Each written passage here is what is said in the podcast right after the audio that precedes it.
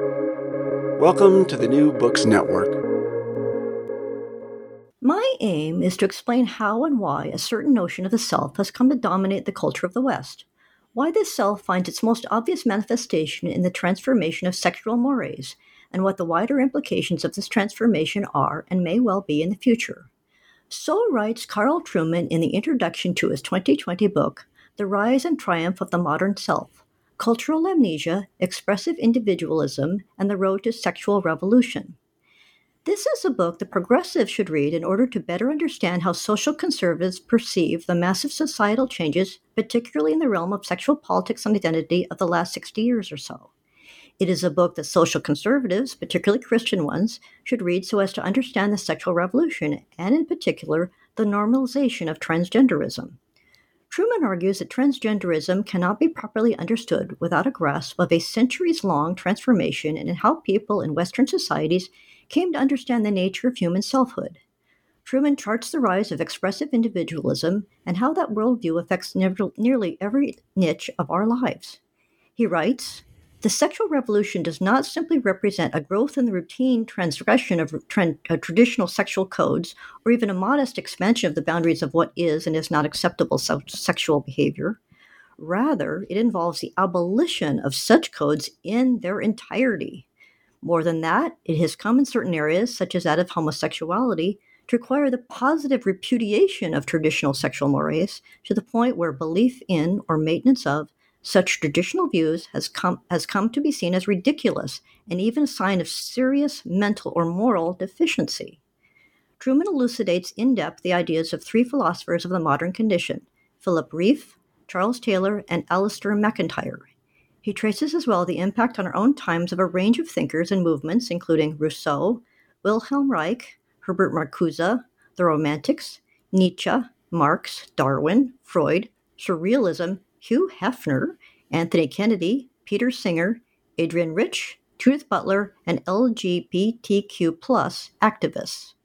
Whatever your political or religious views, this book will endow you with an understanding of the origins of current and future debates about free speech and religious liberty, and to judge the merits of the arguments of both sides with humanity.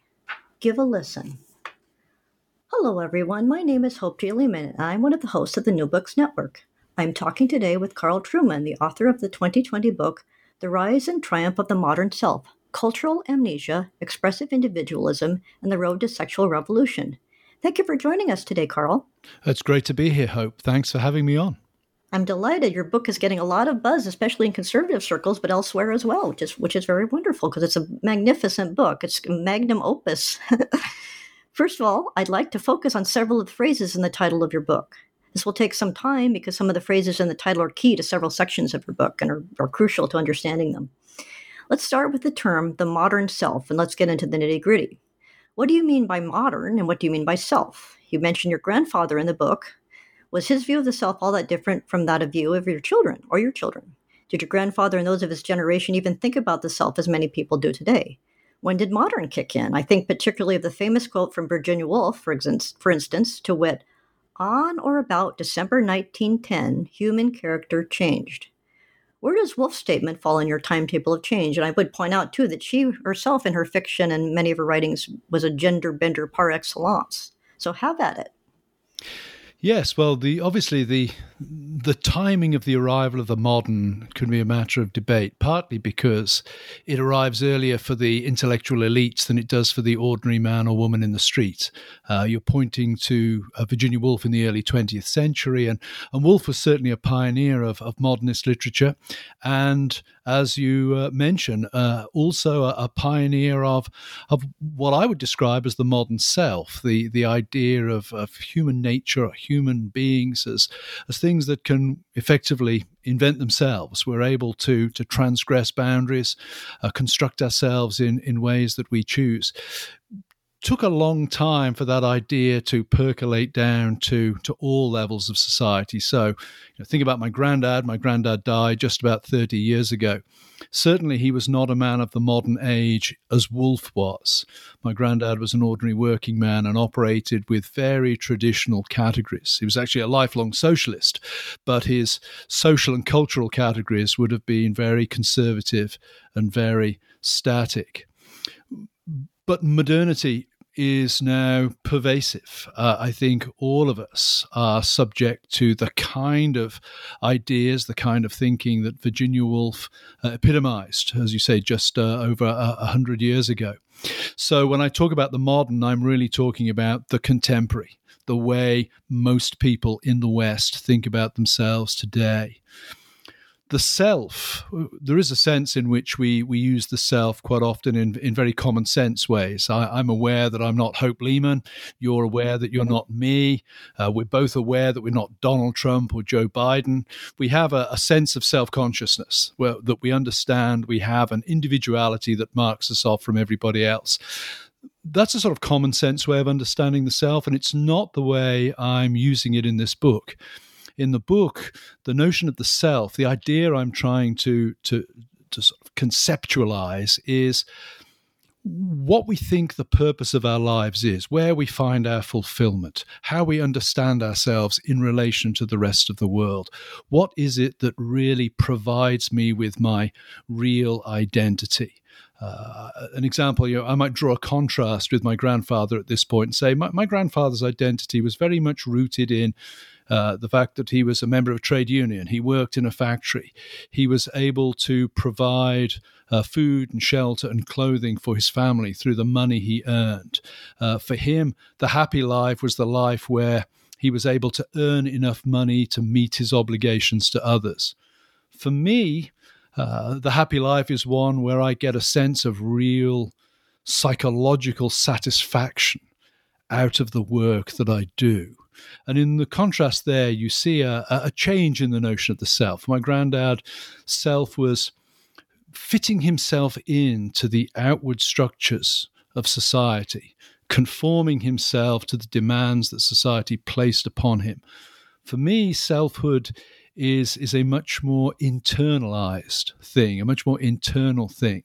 It's a much more psychologically oriented thing. So that that was the what I'm getting at in the self. What is it that makes us tick? How do we think of ourselves in relation to the purpose, meaning of life, other people, etc.?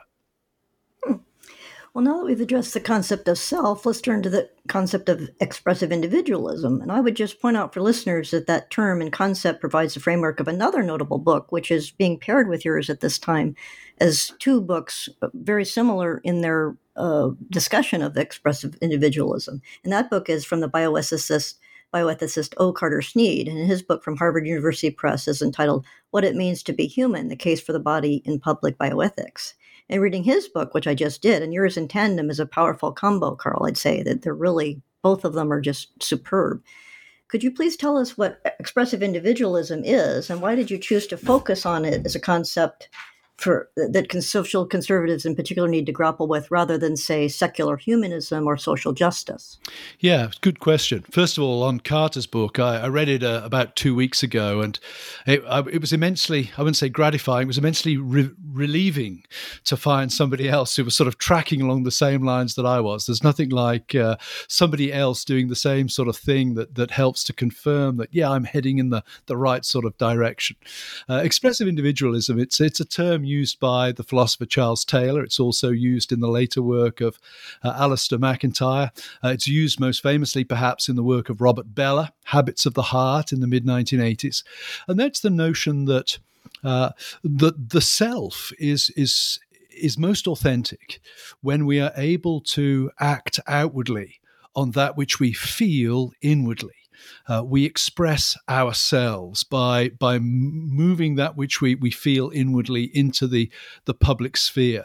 So that was the the sort of the notion of the self that I wanted to latch onto, and it, it really makes the individual in in some sense the most basic element of society. And when you think about how we think about uh, society today, we, we tend to think of it as, as not a natural thing, but a thing that is formed by individuals contracting together in some form.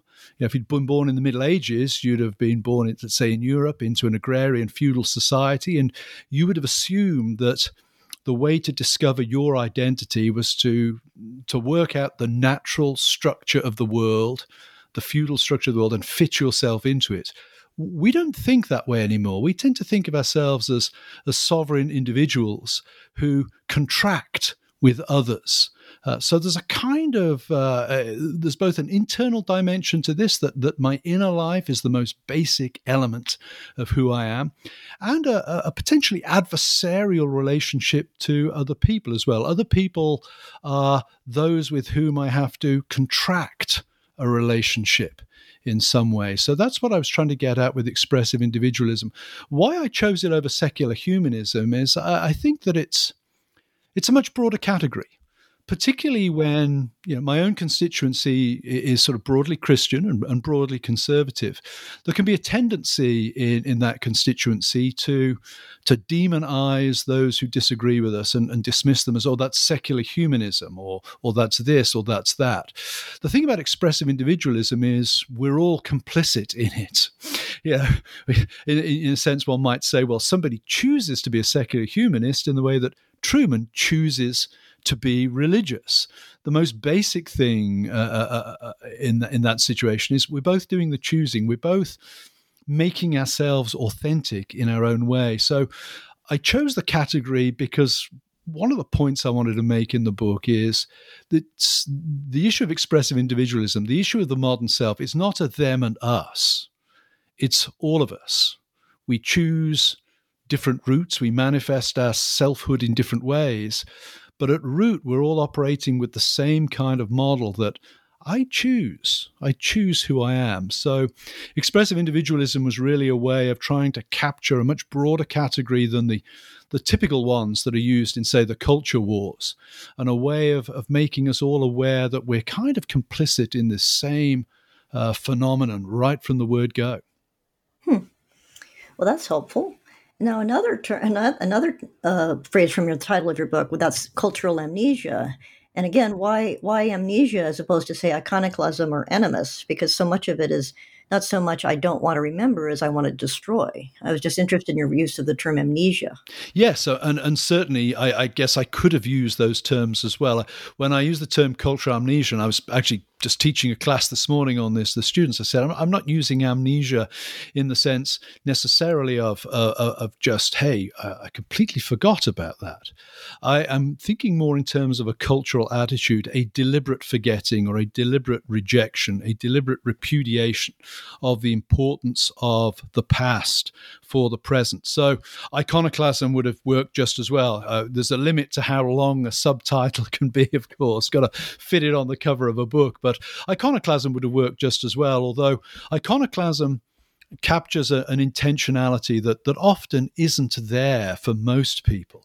It's not that we've repudiated the past, it's that we never think about the past. We've never been taught about the past. We've never bothered to ask the question as to whether the past has anything uh, to teach us. So I, I suppose I was trying to capture a little bit of the uh, again, you have the activists who the iconoclasts, and you have the vast majority of the rest of us who simply don't know or don't care. And I was trying to to to touch that again, going back to expressive individualism. If you think that the most basic thing about you is what goes on inside your head, then you'll have a tendency to think that the most uncorrupted form of you is the you that existed before society got you and forced you to conform to its historical conventions.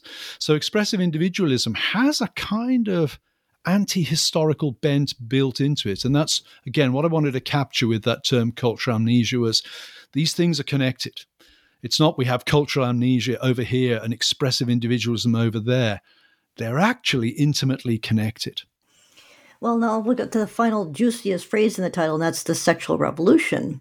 And I was interested that you used sexual revolution singular because in a way haven't there been several for example there was the free love movement among the bohemians of greenwich village circa 1915 and sexual escapades of the bloomsbury set which you talk about in a little in the book and you uh, went through a bit, and we also in America we went through the the flappers, which was a sort of proto sexual liberation of young women. And there were in the 1950s there were steamy figures such as Marlon Brando, and of course the hippies in the 1960s and the 1970s, the rise of sexual identity politics in the form of people like Harvey Milk.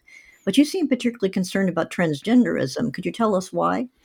Um, well, you know, first of all, as, as, the term "the sexual revolution," uh, I'm really using it in a, in a, broad way to to refer to not simply, I think in the book I say, not simply the the routine transgression of sexual codes that's always gone on. I mean, the thing about the Bloomsbury Group was they knew what the standard sexual codes of Victorian slash Edwardian England were, and they they chose to transgress them.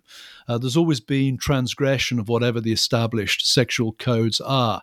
Uh, the sexual revolution, as I use the term, is not so much about the, the transgressing of boundaries as it is about the abolition of boundaries in their entirety. And I'm really focused in the book on on what emerges in the 50s and then explodes in the 60s and, and in which we live in we live in the aftermath of and that's the the idea that traditional sexual codes monogamous heterosexual marriage uh, heterosexual heterosexuality as normative those kind of things uh, are seen as as repressive again as as repressive of that expressive person that we all are.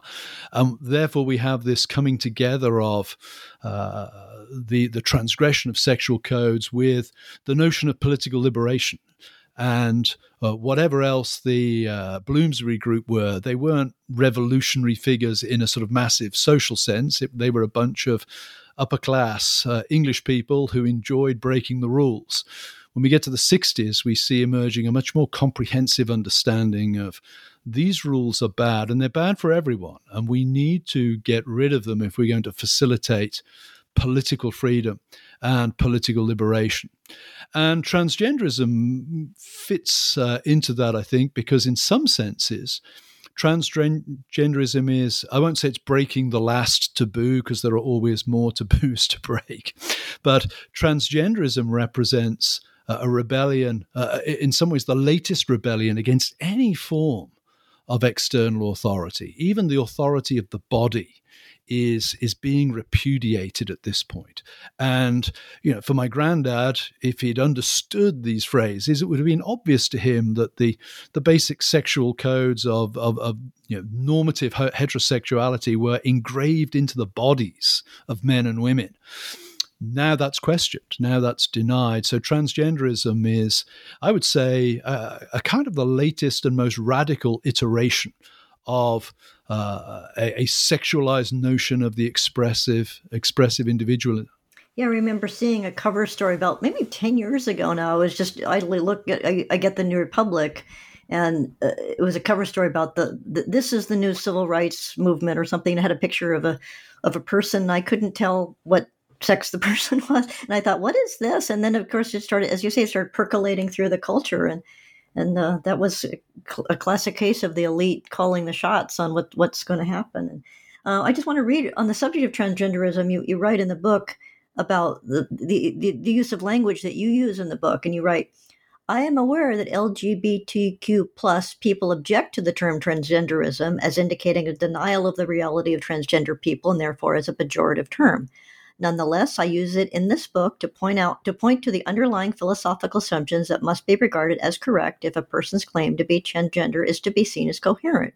If it's legitimate for LGBTQ plus theorists and advocates to use terms such as cisgenderism to refer to the ideology that underlies opposition to the transgender movement, then it is also legitimate to use transgenderism to refer to the ideology that underpins it and when what terms do they do they prefer if they don't want transgenderism and and is is it part of their program to force others to use their terminology I mean, because because it's it's it, it, it, it's you can't win kind of thing. It's like I didn't know that was offensive to you. I'm sorry, and then then I, then you're in the, immediately put in the position of having to apologize because you're not using what they're demanding. Correct? Yes, and, and, I mean the history of the term transgenderism actually reflects that because originally it was considered by the transgender community to be a perfectly acceptable way mm. of, uh, uh, of, of referring exactly, to, to yeah. the issue.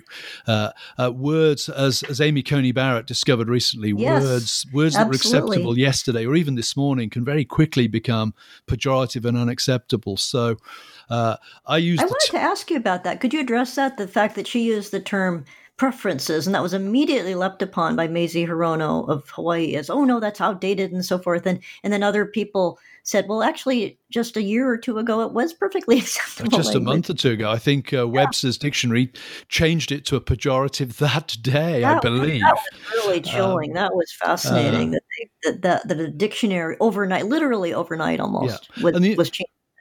And I was going to say the interesting thing about that as well, just as an aside, is it's a sort of gotcha thing. It's a little bit like these people having their careers destroyed because they've used a word they shouldn't have used on Twitter. Uh, typically speak people know that when when people mistakenly use a word like that it's not because they're ideologically committed to racism or sexism or something like that it's a slip and uh, when amy coney barrett was, was pilloried then to me that looks like a power play that's you know nobody's accusing her of being this that or the other simply on the basis of that one word so it's it's an interesting uh, example of how in this world where everything is sort of floating now, uh, words can be transformed and weaponized very, very, very quickly. Well, uh, a quote again from your book on the same subject is you say emphasis on emphasis on what we might call the right to psychological happiness of the individual will also have some practical, obvious practical effects. For example, language will become much more congested than in the past because words that cause psychological harm will become problematic and will need to be policed and, and suppressed. To use pejorative racial or sexual epithets ceases to be a trivial matter. Instead, it becomes an extremely serious act of oppression. And I think what's interesting is, in a way, Amy Coney Barrett won that argument because she said, "Okay, here's your apology. Can we move on?" And then she now she's on the Supreme Court, and it was it was just kind of a, a, a blip, really. And people, I think that there wasn't outrage except in very in certain elite circles and in the you know the LGBTQ plus tr- press and so forth. But anyway, but um, uh, speaking of the need to conform to language dictates, uh, speaking of the subject of the transgender community and, and, language, I noticed that when discussing the person known as Bruce slash Caitlyn Jenner, you refer to this person throughout as he. Was that a bit of defiance on your part to the social policing that we've been discussing, or is it just you? you what, why was that? Do you feel that that he is Bruce, and still, even though he's called, you see, I'm tripping over the whole issue yeah, because we yeah. have this difficulty with pronouns.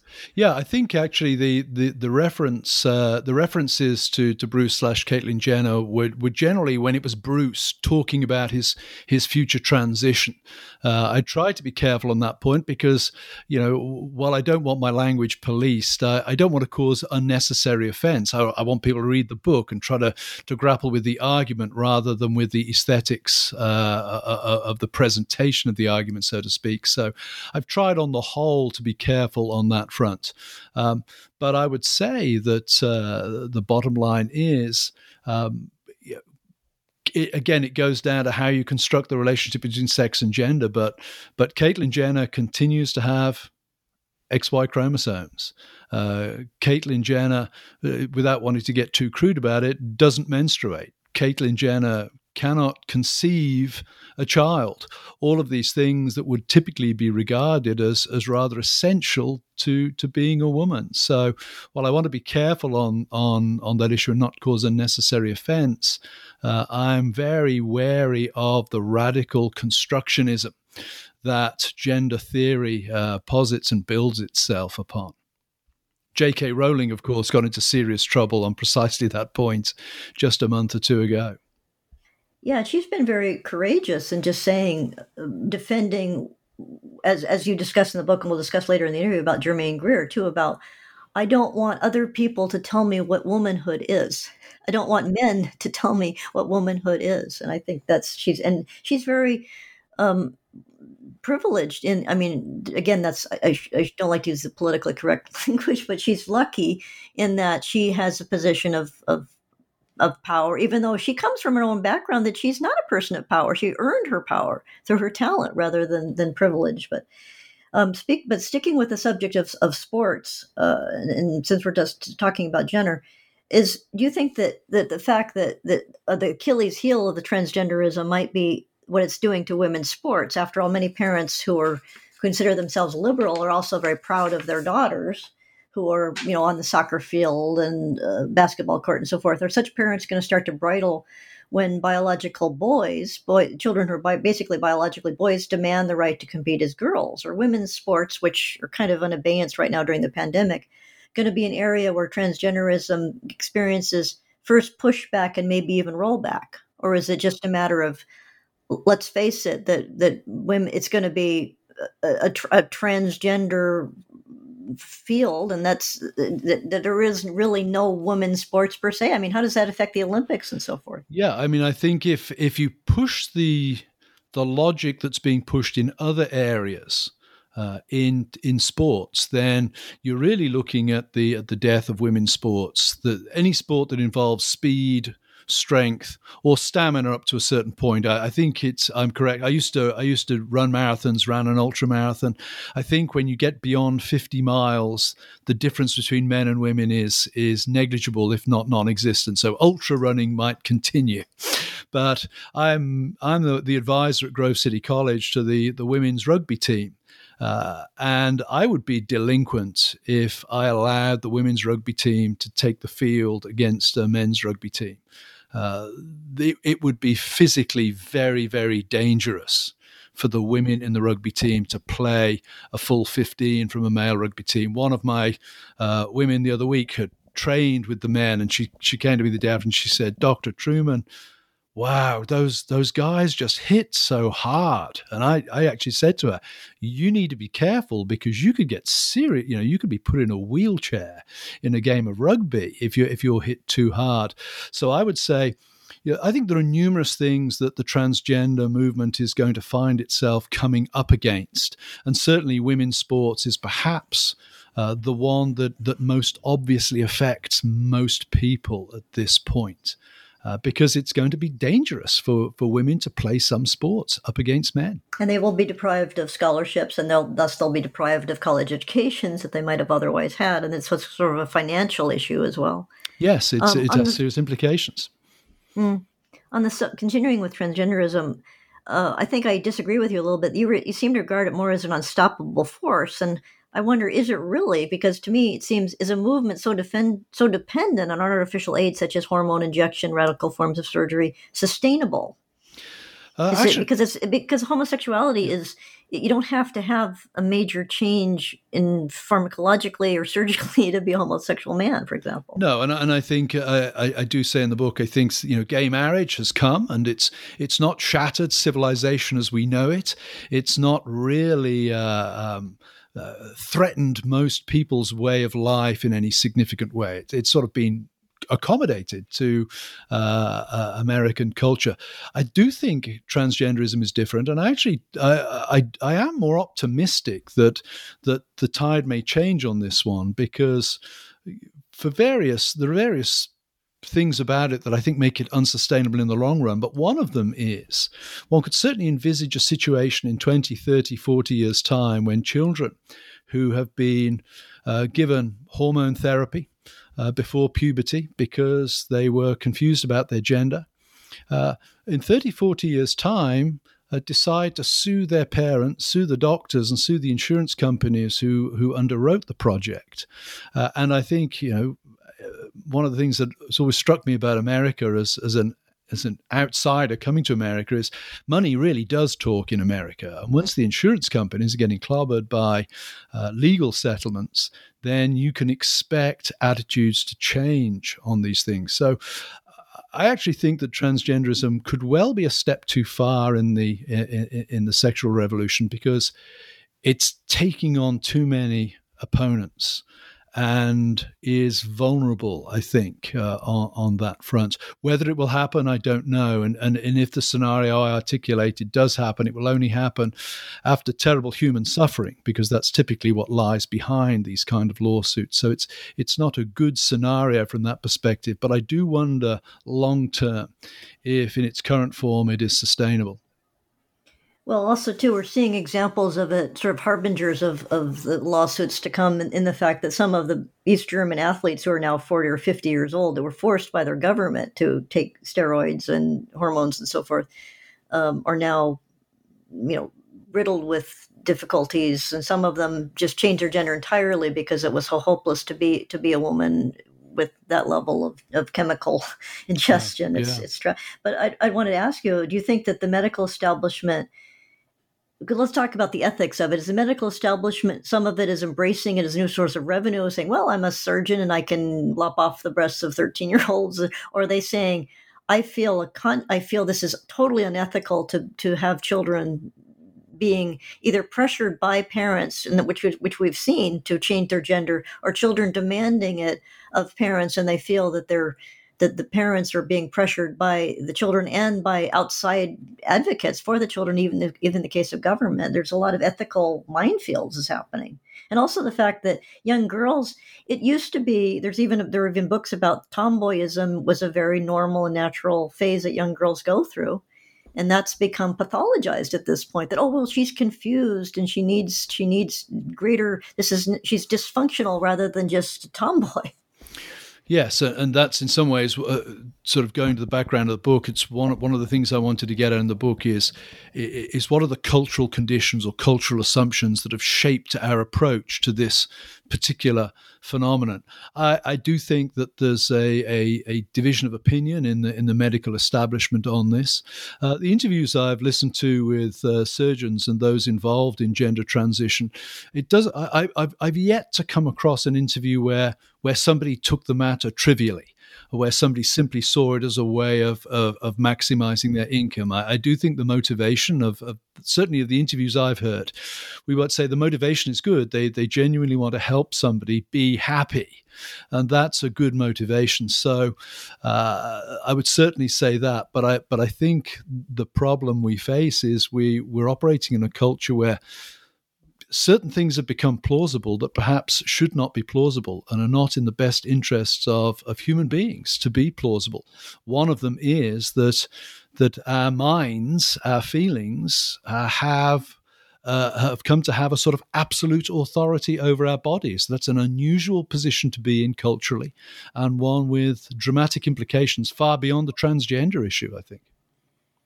Well, one thing I think that's fascinating is that in the name of empowerment of the individual and the individual psyche that the transgender music sorry the transgender movement uses such phrases assigned at birth versus recognized at birth. So there but but rather than empowering the individual the transgender movement is actually ceding an immense amount of power to medical providers. For example as a woman i found what you write here quite appalling. You write being a woman is now something that can be produced by a technique, literally prescribed by a doctor. And I think my my gender is prescribed by a doctor. That's medicalizing my my identity as a as a as a heterosexual woman. And anyone and then anyone who calls attention to this impact on par- their parents again are pressurized pressured to recognize the the child's and this is like sometimes eight year old child children. Yes, but and- I'd, I'd like to ask. Um, have you, excuse me, the, the journalist Abigail Shrier, in her book, Irreversible Damage The Transgender Craze Seducing Our Daughters, is experiencing major sex, uh, sorry, censorship. And have you experienced anything like that so far? No, I'm probably not that important. Uh, maybe this podcast will get me censored, but uh, but no, I've, I've not experienced uh, anything quite like that thus far. Um, partly, I think, because my book is, it's not written as a polemic, it's more of a description of, okay, how do we get here? Obviously, I have personal convictions about the, the state of play at the moment, but my primary concern in the book was simply to explain how culture has come to authorize the mind over the body, uh, those, those those kind of things.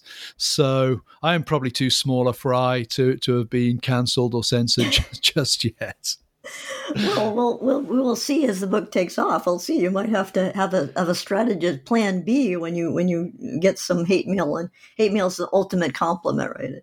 But I wanted to ask you again about the language of you use the term living a lie.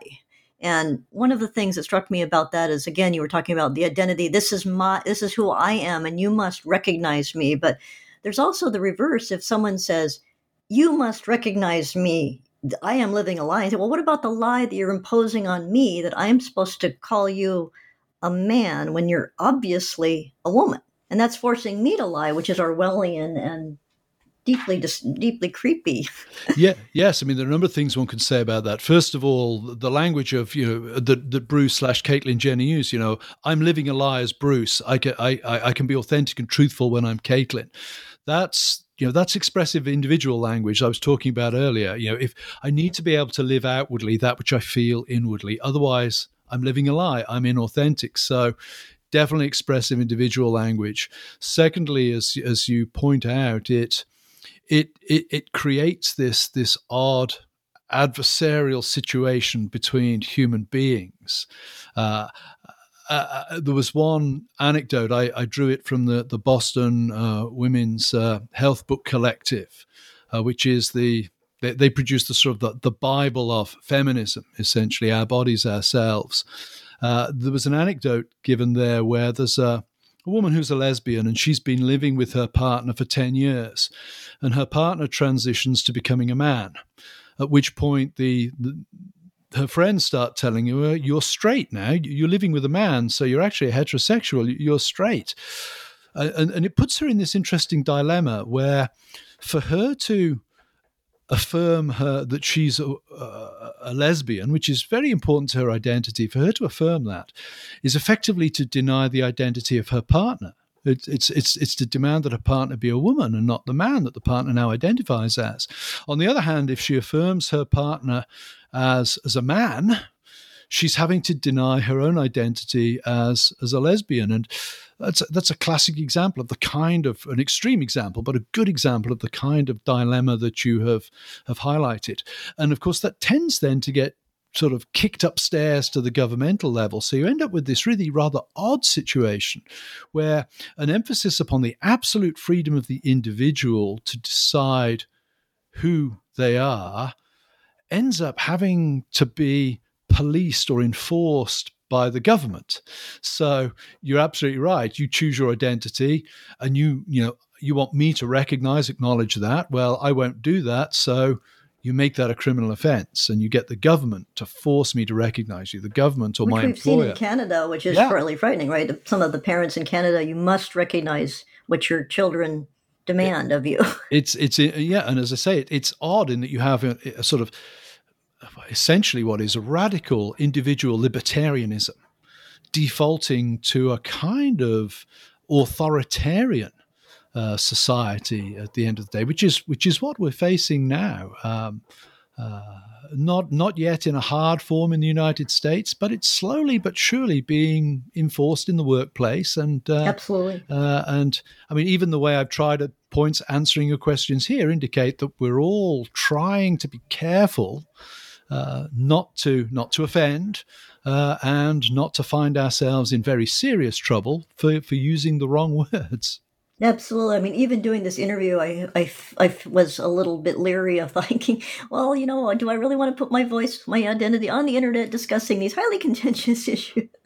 But um, but but you have to. I mean, what you, we we can't we can't be cowed into into not discussing them. That's that's the point. That's the powerful point of your book. And one another another aspect uh, related to the lesbian that you were just discussing and, and identity and so forth, and the pressures on her to to conform to these ever changing standards that you have a very interesting I think it's either in a footnote or just quoting him, Andrew Sullivan, who's who's a renowned male homosexual activist and is very stalwart in his and one of the pioneers of the whole same-sex marriage issue. And he talked about the pressure that he or that he was saying that he felt pressured or, or the idea that he had to say I was equal, I am equally attracted to a transgender man, which I guess is a man who is a woman.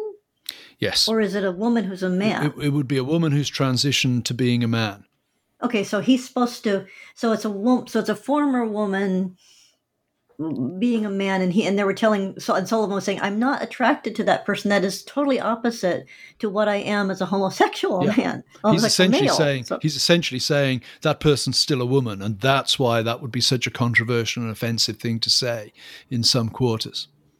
Yeah, so he was saying that that I can't even express my own sexuality and my own preferences or or or again or sorry my orientation because that con- that I'm condemned for that by the trans trans gender left or the transgender movement.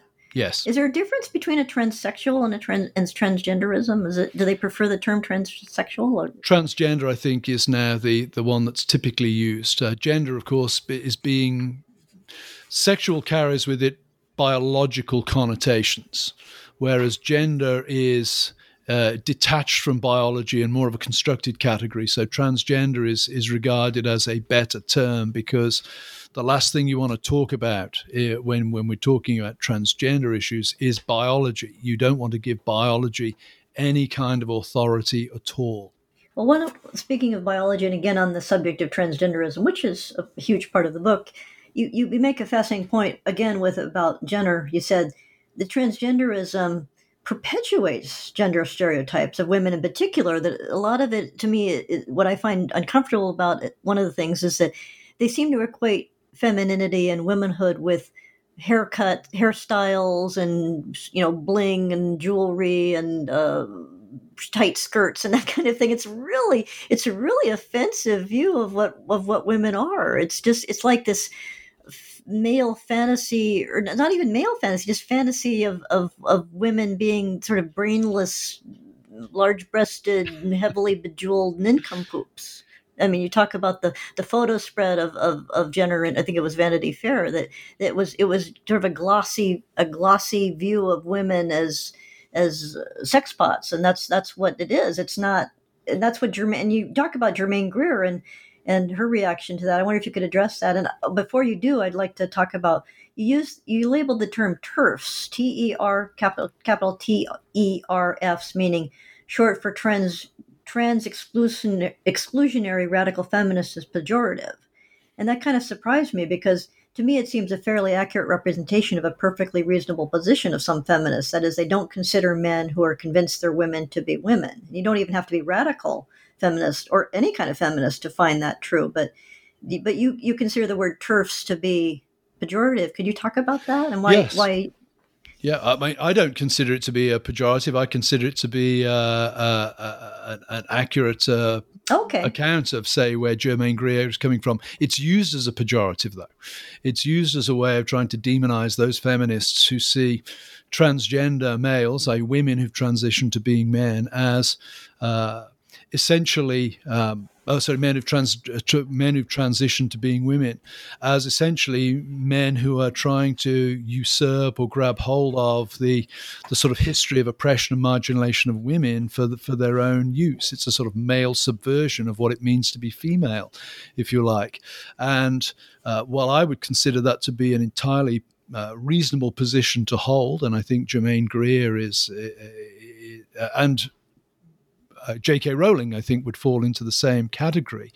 This term TERF has been coined as a way of, of demonizing that position. It functions, if you like, in some way as the, as the term racist would function mm. in other oh, discourse. Oh, now, there are there have been attempts made to claim that no TERF is just purely descriptive. We're not trying to demonize anybody by this. Well the interesting thing is uh, and somebody you know correlated it's like describing somebody as a jew. Well the interesting thing is i've i've got a lot of jewish friends who don't mind describing themselves as jews. Uh, i know a couple of uh, trans exclusionary uh, reactionary feminists who do not like to be described as TERFs precisely because it's a term of opprobrium. It's an attempt to, to marginalize them, to, to shunt them uh, off the, the frame of uh, reasonable discussion. So, yeah, it's very much a, a pejorative term. Hmm. Well, it's interesting the idea that, that the way it breaks down is trans exclusionary. Well, if you're saying, I, I am a woman and I prefer not to have men call themselves women. that Yes, I do want to exclude you from the category of, of my womanhood because you're not you're not a fellow woman. As far as you know, it just seems like, of course, there have to be the idea that exclusionary is inherently evil instead of just being a category. Yeah, and but, again, it comes down to that sort of expressive individualism again, because the the notion of being expressive individual and so he says i can be whoever i want to be and and you can't tell me otherwise. That's the essence of of individual freedom in that context. And and so to exclude me if i want to be part of your category to exclude me from your category that's an act of oppression. That's bigotry. You shouldn't really do that. Well i think what's hilarious about it is that it's it's an intra feminist or intra left internecine battle because they, they say they include the word radical. They don't include just women who are there's no there doesn't seem to be a, a an acron or initial initialism for women who are not neither feminist nor radical that they're they're but they are exclusionary. But it just seems that they're they're they're trying to de- and that term deplatforming is perfect for what happened to Greer. I mean, here she was, this doyen, this famous pioneering pretty brilliant. I mean, for clever woman, although she's pretty foul mouthed in many ways. But you have a, an interesting um, quote from her that, that one one can't even quote because it's in in the book you use uh, asterisk, I believe. But she talked about a, a spaniel. I could I could wear I could be floppy ears and I could put a leash around my neck, but I still wouldn't actually be a spaniel because she's just talking about you, you can't just wear diamonds and then you're suddenly a woman. It's, it's, it's fascinating what's happened to her. I mean, she basically because she's she's older now and she's just kind of given up. I think she's just basically I don't I don't have the energy for this battling anymore. That's what I read about her a couple of years ago. But but but I guess the mantle has been taken up by J.K. Rowling. But yes, um, I mean, and, and Greer, of course, was in, in many ways the uh, uh, the bête noire uh, 20, 30 years ago. Uh, she was the, the, the, feminist par excellence in the English speaking yeah. world, and now she's she's been marginalised by these these more radical figures who've emerged. Yeah, she's a non non person for them, which again is your point about the lack of respect for what has gone before. I mean, here she wrote these books that opened up this whole field. I mean, a lot of these women wouldn't have their positions as professors if it weren't for people like Germaine Greer yeah. that, that yeah. established the whole field of feminist studies and women's studies. At this point, I just want to remind listeners that we are talking today with Carl Trueman about his book, The Rise and Triumph of the Modern Self Cultural Amnesia, Expressive Individualism, and the Road to Sexual Revolution. Um, you write in the book this criticism of homosexuality is now homophobia, that of transgenderism is transphobia. The use of the term phobia is deliberate and effectively places such criticism of the new sexual culture into the realm of, irra- of the irrational and points to an underlying bigotry on the parts of those who hold such views. And you go on to say this kind of thinking underlies even decisions of the Supreme Court. Could you elaborate on that in terms of the term of the, of the, Supreme Court itself marginalizing American citizens? Yes, uh, I mean it, it really comes from the uh, the decision in the Supreme Court, um, uh, United States v Windsor, which was the the Supreme Court decision, I think in 2013, that overturned the Defense of Marriage Act. Uh, Defense of Marriage Act, signed into law by Bill Clinton in the 90s, uh, made it very clear that marriage was between one man and, and one woman. That was challenged uh, in uh, the, the second decade of this century by uh, a woman who'd married another woman. Her partner had died, and uh, she'd married her in Canada, but was living in New York State and wanted to get the the death benefits from her partner that would normally be available to somebody who was married. And uh, at, at, a point in the the process, uh, the Obama administration decided not to uh, to pursue the the action uh, any further, uh, and therefore the the provisions of the De- uh, Defense of Marriage Act that refer to marriage as being between one man and woman effectively fell at that point. What was interesting, though, was it was was the rationale that the court offered in that case for the decision, and that was that the the only the only reason one would maintain the idea that marriage was between one man and one woman was an issue of uh, of what's called constitutional animus, which we might translate into a more sort of demotic form by saying, you know, irrational bigotry. In short, what the court was saying there that there are no reasons for opposing gay marriage uh, that don't ultimately reduce to a kind of irrational hatred of gay people or an irrational bigotry against gay people. So, for example, uh, the conservative Jew or the conservative Muslim or the conservative Christian who would want to argue that actually we have principled religious objections to this, the court's effectively saying, well, you well you might say that, but the only reason you hold those views or the only reason you're offering that rationale is that deep down inside you're actually a bigot. So that's actually a pretty important legal ruling. I mean, it's, it's important because it paves the way for Obergefell versus Hodges 2015, which finds gay marriage are protected by the Constitution, but also because it gives you an interesting insight into how even members of the Supreme Court are thinking about uh, opposition to gay marriage, and that is that it can only be driven by a kind of irrational bigotry. So what what you know, it's not surprising, if you like, that in the culture we, we attach phobia to the ends of these words when the Supreme Court is operating with a very similar uh, notion and model of what's going on as well. Yeah, I think that people were surprised that Neil Gorsuch ruled on the Bostock ruling. It's like he's being acculturated to uh, the idea that, well, it's all, we, we sophisticated people of the Supreme Court extend all of these we're, we're basically ditching 2000 years of history yeah. for the for the greater good of what's cult, what the cultivated class believes yes and the bostock ruling is interesting because although uh, justice gorsuch was very careful to say this is a narrow ruling uh, addressing the workplace uh, what he effectively did was was recognize the idea of gender as a constructed category. He he granted legal status to uh, the idea of transgenderism, and it's hard to believe that that the narrowness of that ruling will not stop the uh, the concept that's been legitimated there from impacting other rulings on, say, religious freedom, uh, First Amendment cases, those kind of things. So it's a very, very, uh, very, very significant ruling by by by the Supreme Court, authored by by Justice Gorsuch this year. Yeah, and the workplace is schools, and the workplace now is in the age of epidemics is the home. Yeah. So, uh, well, moving along from transgenderism, because there's so much else in your book I'd like to discuss you you say the book grew out of a smaller pro- projected project of on the work of Philip Rieff. Am I pronouncing that correctly? Yes. Rieff? Yep, absolutely correctly. Could you tell us about the concept of his that you found especially useful and applicable to our era? For instance, and this is a big bunch of concepts. He says the triumph of the, ser- the therapeutic, psychological man, the anti-culture, and death works. And I know that's a lot to handle, but he's a pretty rich source of. And also, I'd like to ask you about him. Is he recognized still? Um, I mean, is I mean, is he is he is he is he taught? Is he a, figure of note? Uh, so forth.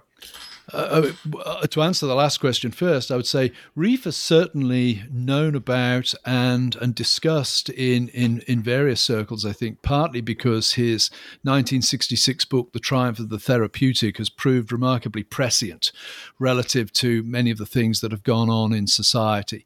I don't think he's as well known uh, and as, as as oft read as he should be. And one of the hopes is that I hope that my book will encourage others to go off and and read some Rieff because he has has some very interesting say. And he's not a Christian. Rieff was a, secular Jewish figure, uh, a, a, somewhat critical sort of disciple of Sigmund Freud. So he's not your archetypal uh, Christian conservative figure at all. He's he's an interesting person. Um, talking about the concepts that he introduced, the, the idea of the triumph of the therapeutic is is really the idea that again flowing out of expressive individualism, the idea that we live in a world where we tend now to conceptualize happiness. Uh, in terms of an inner feeling of psychological well-being or uh, and uh, you know, welfare. So he would say that that's that's that's different from earlier generations. Earlier generations uh, found happiness in something external to themselves. Think of my grandfather again. My grandfather's satisfaction was found not so much in what he did day to day in his work. He was a sheet metal worker. It was very repetitive work the satisfaction he got from his work was not a kind of warm, fuzzy psychological buzz from from banging on pieces of metal all day. It was from getting paid uh, a decent day's wage for an honest day's work and being able to put bread on the table, shoes on his children's feet. I, I said, for me, of course, it's it's much more that buzz I get when I teach. Yeah, that's where my happiness is. And and Rieff would say that we represent two different kinds of worlds. That my world is is very much moving in the therapeutic direction, where it's my inner feelings that are the most direct and important thing. And Rieff says that has an interesting impact on culture because culture then ceases to be that which trains you to conform to the to its outward standards, its outward institutions. And culture becomes that which is to pander to your inner psychological needs. And he makes an interesting comment where he says, as, as the therapeutic culture arises, you can expect two institutions to fade in importance or to plunge into crisis, and two institutions to emerge as as to replace them.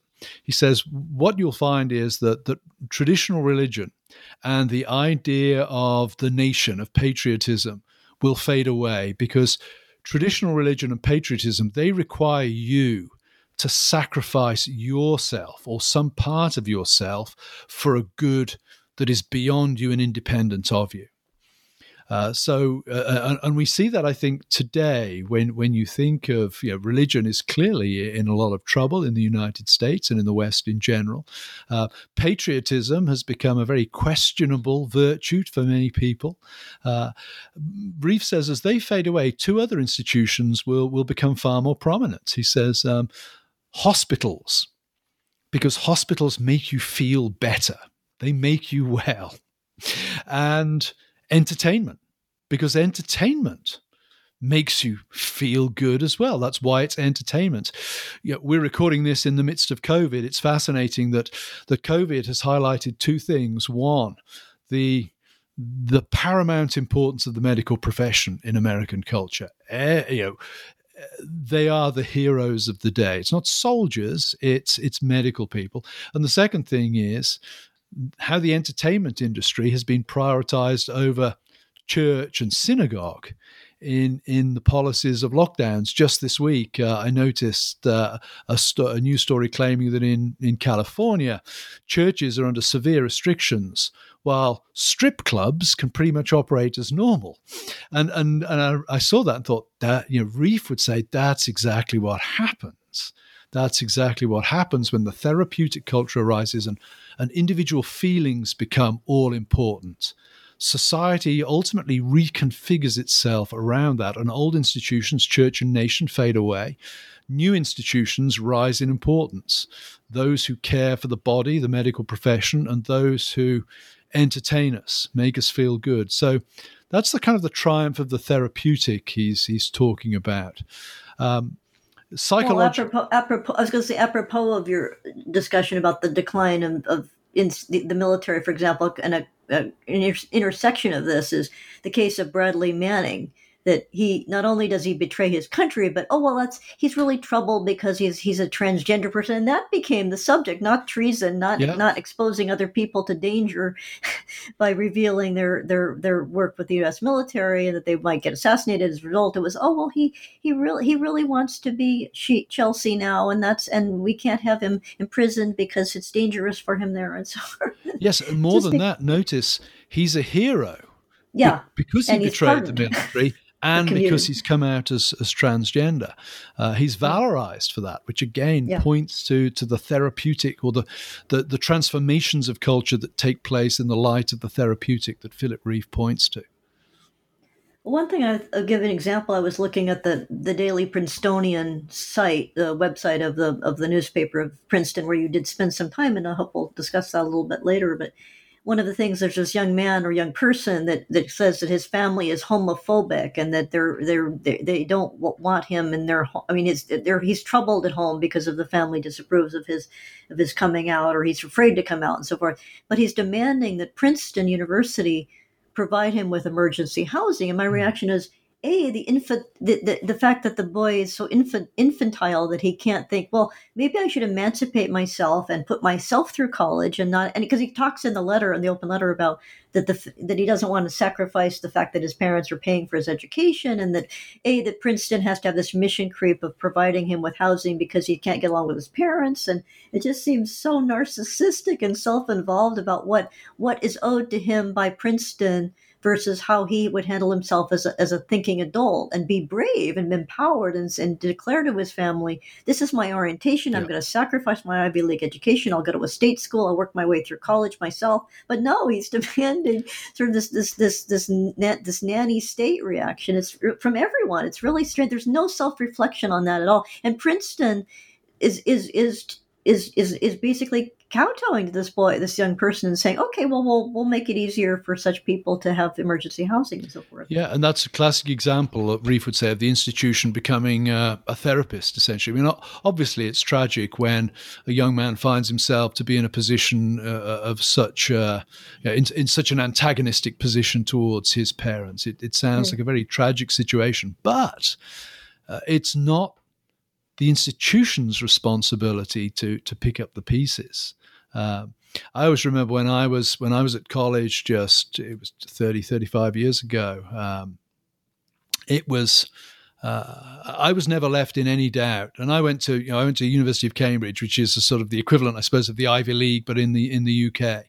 Uh, I was never left in any doubt that uh, uh, it was a privilege for me to be there, and if I didn't want to be there, I could leave, or they could they, would kick me out. Uh, there is a, a, a, again a sea change that has taken place uh, where uh, institutions have become uh, the instruments of the individual rather and, and, places where the individual can perform rather than uh, the individual finding themselves at the institution to be formed by the institution. And I think you know what, what you're pointing to there also points to that kind of pathology of the therapeutic culture.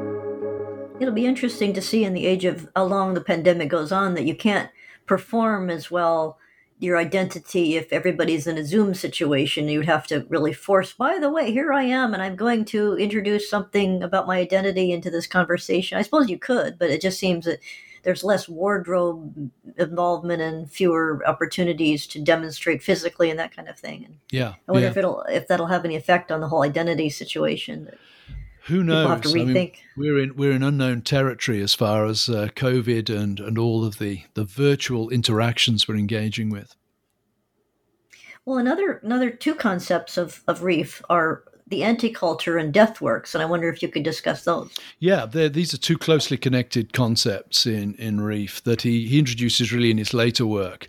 Uh, the anti-culture it, it, it's really rooted in his understanding of culture in general, and Rieff sees culture as the means by which values, traditions, attitudes, etc., are transmitted from one generation to the next. So there's a strongly institutional dimension to that. You know, we would say, you know, government institutions, or the army, or the family, or the church.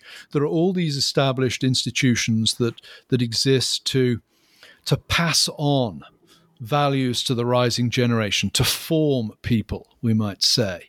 Uh, Rieff says the interesting thing about the, the, the therapeutic culture is that that that kind of gets flipped on its head.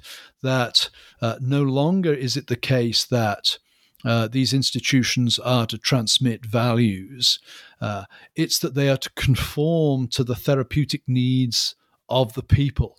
So a good example would be, you know, think of education. You know, it, it, do you go to university in order to learn and be shaped and turned into a responsible adult to be put out into society to fulfill a function that will will benefit society in general? Or do you go to college in order to have your psychological needs met, to be protected from anything that might offend you or upset you, to be affirmed uh, in yourself? The example you drew from Princeton just now would be a good example of the latter. And Rieff would say in, in that situation, you have you effectively have an anti-culture. And what he means by that is culture has become something that that that stands in opposition to that that's gone before. There's an iconoclasm here. Uh, if culture is the problem, if if history is the problem, if the values of the past are the problem, then the task of culture uh, uh, uh, in the present is to get out from under those things, to repudiate them, to reject them. And and Rieff won't even dignify that by calling it a culture. He says actually it's an anti-culture. It's a rejection. It's a rejection of the past. It's essentially built on repudiation. And that connects to the notion of death works because the other thing Rieff does, he says, you know, when when you look at, at what he would call the priests of culture, typically the priests of culture, they're the elite. Uh, you know, when, when, you go to college, you're taught by professors. Uh, uh government policy is set by the elite people who are elected and operate in DC. Uh, the elites are responsible for culture.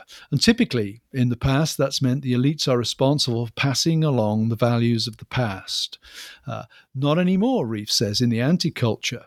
The, the elites uh, invert their role, essentially. The role of the elites is actually to make ridiculous, to destroy, to shatter, to repudiate, to make absurd the values uh, uh, of the past. And they do that through this thing that Rieff calls death works. And death works typically are those things that kind of take the idiom of that which was considered to be valuable in earlier cultures and makes them ridiculous or disgusting. The example I use in the book, uh, forgive me for the slight crudity here, the example I use in the book is Andres Serrano's infamous uh, artwork, uh, Piss Christ, which is a crucifix submerged in a bottle of, uh, of Serrano's own urine. And uh, I think it was exhibited at the New York Metropolitan uh, Museum of Art, or one of the, the very elite uh, New York venues for displaying art. Rieff would, would look at that and with, say, with government money, I think that was the issue too. That he got a grant. He got, or, he got a government grant, which caused the the big explosion. But uh, Rieff would say that's uh, that's a death work because that's taking something that the previous culture considered to be sacred. Previous culture kind of built itself upon. You know, Jesus is the Son of God. Jesus' crucifixion, a very terrifying but holy moment, and you know, making it dirty and ridiculous. Uh, I think Rieff's phrase is, you know, taking the sacramental and making it excremental. And that's a, a, sophisticated example. But Rieff would also say, you know, soap operas that that mock the family, that caricature the family, that that undermine the family, that make parents into buffoons or bigots or make them look ridiculous. Uh, that's a death work too. That's taking one of the institutions that has been important to the stability, the maintenance, and the, the replication of society over the years and making it ridiculous.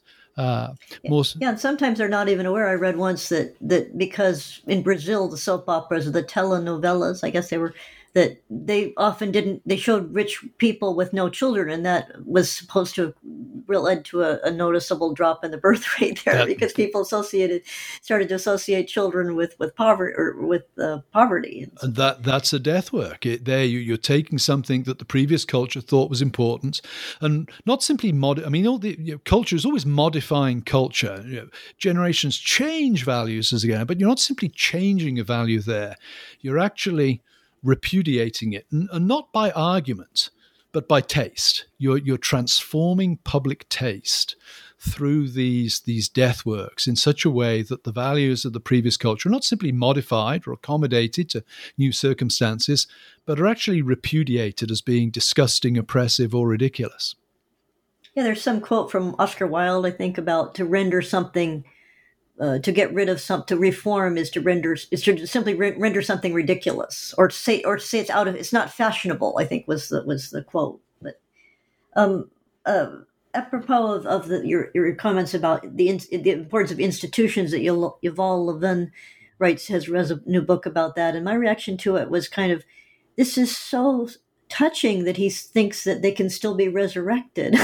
I just wonder if that's so because if if if the pillars of these institutions, for example, I mean, I, I don't like to give her the airtime, but Ocasio Cortez seems to think that well, Congress isn't really that it's it's just like this this this this this hissy fit. If you don't pass my trillion dollar program, then you're you're a failure as an institution, and you have to jump to my tune. And instead of saying I'm a freshman, I need to learn how this institution works, and just just an end run around. But of course, maybe she's right. You know, maybe it is a a, a stodgy, archaic no longer functioning, dysfunctional institution that does need fresh blood and all of that. And they, there's always that argument that they can always make that we're actually re, we're rejuvenating rather than destroying. I don't do, do you buy that any of that or? It's you know it's it's I mean she's a, a popular hate figure on the right mm. of course yeah. uh, uh, uh, I, I, do think that there is yeah certainly for guys of my generation uh, you know, people of my generation there's there's a certain value to we put on reserve. There's a certain value we put on uh, waiting in line, serving your time before you have authority. We've all behaved arrogantly in our time. Most of us haven't done it in Congress, though. Most of us have done it in fairly harmless environments. So, my my concern there would be, you know, Ocasio Cortez, the uh, maybe she's just being blown up by by conservative media into a particularly influential hate figure. Maybe she doesn't have that much influence, but there is a sense in which she does again kind of epitomize the sort of world that, that Rieff anticipates and that expressive individualism points towards. And that is a world that, that prioritizes youth as wise because age is what makes you bigoted and screws you up. Mm. And uh, a better example even might be the, the young teenage girl who's become the uh, poster child of the uh, the ecological movement. Oh, Greta Thunberg, Thunberg, Thunberg, I think. Greta Thunberg, yes. Yeah. Uh, you know, on one level, uh, I, am not opposed to be to caring about the environment at all. What interests me is that we we've invested such authority in such a young person who, even if they're correct, doesn't really have the knowledge to know that they're correct, if I could put it that way. But again, that's a great example of the kind of anti culture that's developed where wisdom, learning, that which we've inherited from the past to deploy in the present has become seen as, as, that's a burden or a disadvantage. What we need is people who are unspoiled by previous culture to tell us. And what's funny is that she's really usually on. it's kind of an appealing young person who's sweet and but she's such a scold. And here and here and she here she is addressing the United Nations. This is this is the greatest platform, probably one of the greatest platforms in the world. And she's saying, "You're not listening to us." I thought, well, aren't aren't we? I mean, you're here. You are in the in the in the, the the speaking to the United Nations, and then and also she says well, we need to we need to listen to science, but every but in the meanwhile, we're supposed to all the children should boycott. So that's how she became known was boy, demanding that have a school boycott of children not refusing to go to school. I thought, well, that makes sense. Yeah, it's it's. It, and again, Rieff would look at that and say, "This is the, you, you know, when culture dies, what replaces it?" And there's a sense in which what we have at the moment is the negation all we've got is is people defining themselves really by what they are against at this point. Uh, mm. and, and and that leads to these kind of contradictions that you're pointing to. Yeah, and the fact that they feel disempowered when they're they're incredibly empowered. I mean, you can, you oh. turn on the BBC and there she is, and so forth. But one more thing about Rieff is could you discuss his concept of the first, second, and third worlds? Especially, apparently, because we don't really have the first world anymore, do we? Or it's, it's, basically the second and third that are in conflict. Yeah, this is this is Rieff's taxonomy of, of, of really of different kinds of societies, and there's a sense in which the taxonomy is a bit clean cut uh, any given culture is probably going to have a bit of a mix of all three, but there'll be one that's that's dominant. First worlds are uh, worlds in a, in a way like ancient Greece, and, and Rieff would say that that the first world is is grounded in in a in in some kind of mythology. It's grounded in a view of fate, uh, and what that means is that when uh, when when it when a society frames its moral codes, it's looking beyond itself as a basis for doing that. And ancient Sparta would be a good example. Uh, the legend in ancient Sparta was that the law code came from uh, the first king Lycurgus, and Lycurgus received the law code from the oracle at Delphi, who received it from the gods. Uh, well, that means that you know if if a child in ancient Sparta says, you know, Dad, why do we have to do this? Why do we have to go to this place when when the king tells us? The the father can say, well, we do it because it's in the law, and the law came via Lycurgus and the oracle at Delphi from the gods, and therefore the law has a a, an authority beyond our personal tastes, beyond the way we want to organize society. Actually, there's a, there's a law to which we have to conform. That's the first world. Second world is kind of like that, but in a more sophisticated sort of form, tends to be monotheistic for, for Rieff. So we're really thinking of Judaism, Islam, and Christianity, where you have law codes that are grounded in some kind of divine revelation you know why is why is it wrong to kill? You might you know the young jewish boy might ask a rabbi that or a young christian boy might ask his minister that. Why is it wrong to kill? Well you know it's wrong to kill because the ten commandments say thou shalt not kill and the ten commandments were given by god to moses and they actually reflect god's character. And therefore uh, not killing is an important part of uh, of reflecting god's character. Again like with the first world what you have is a, a social order Rieff would say, a social order built on a sacred order. The social order justifies its values, its law codes, by reference to something beyond itself. Third world is different. Rieff says the third world is uh, a world where there is no transcendent, there is nothing beyond the world. And that means that cultures and cultural codes have to be justified on the basis of themselves. So, you know, young boy says to dad, "Why is it wrong for me to steal candy from the the the, the candy store at the corner of the road?" And dad says, uh, "Because the law of the land says so." And the lad says, well, where does the law of the land come from? And, and dad says, well, it comes from people getting together and deciding that's a bad thing to do. And the lad says, well, so what? I, I beg to differ here. I'd quite like to get that candy. And those people have no right to oppress me with their invented morality about, about stealing. Rieff says that third worlds uh, are inherently unstable because they have nothing beyond themselves by which to justify themselves. And he says, and that means that morality will be in continual flux because morality will really default to whatever the tastes of the moment are. There'll be no stability there.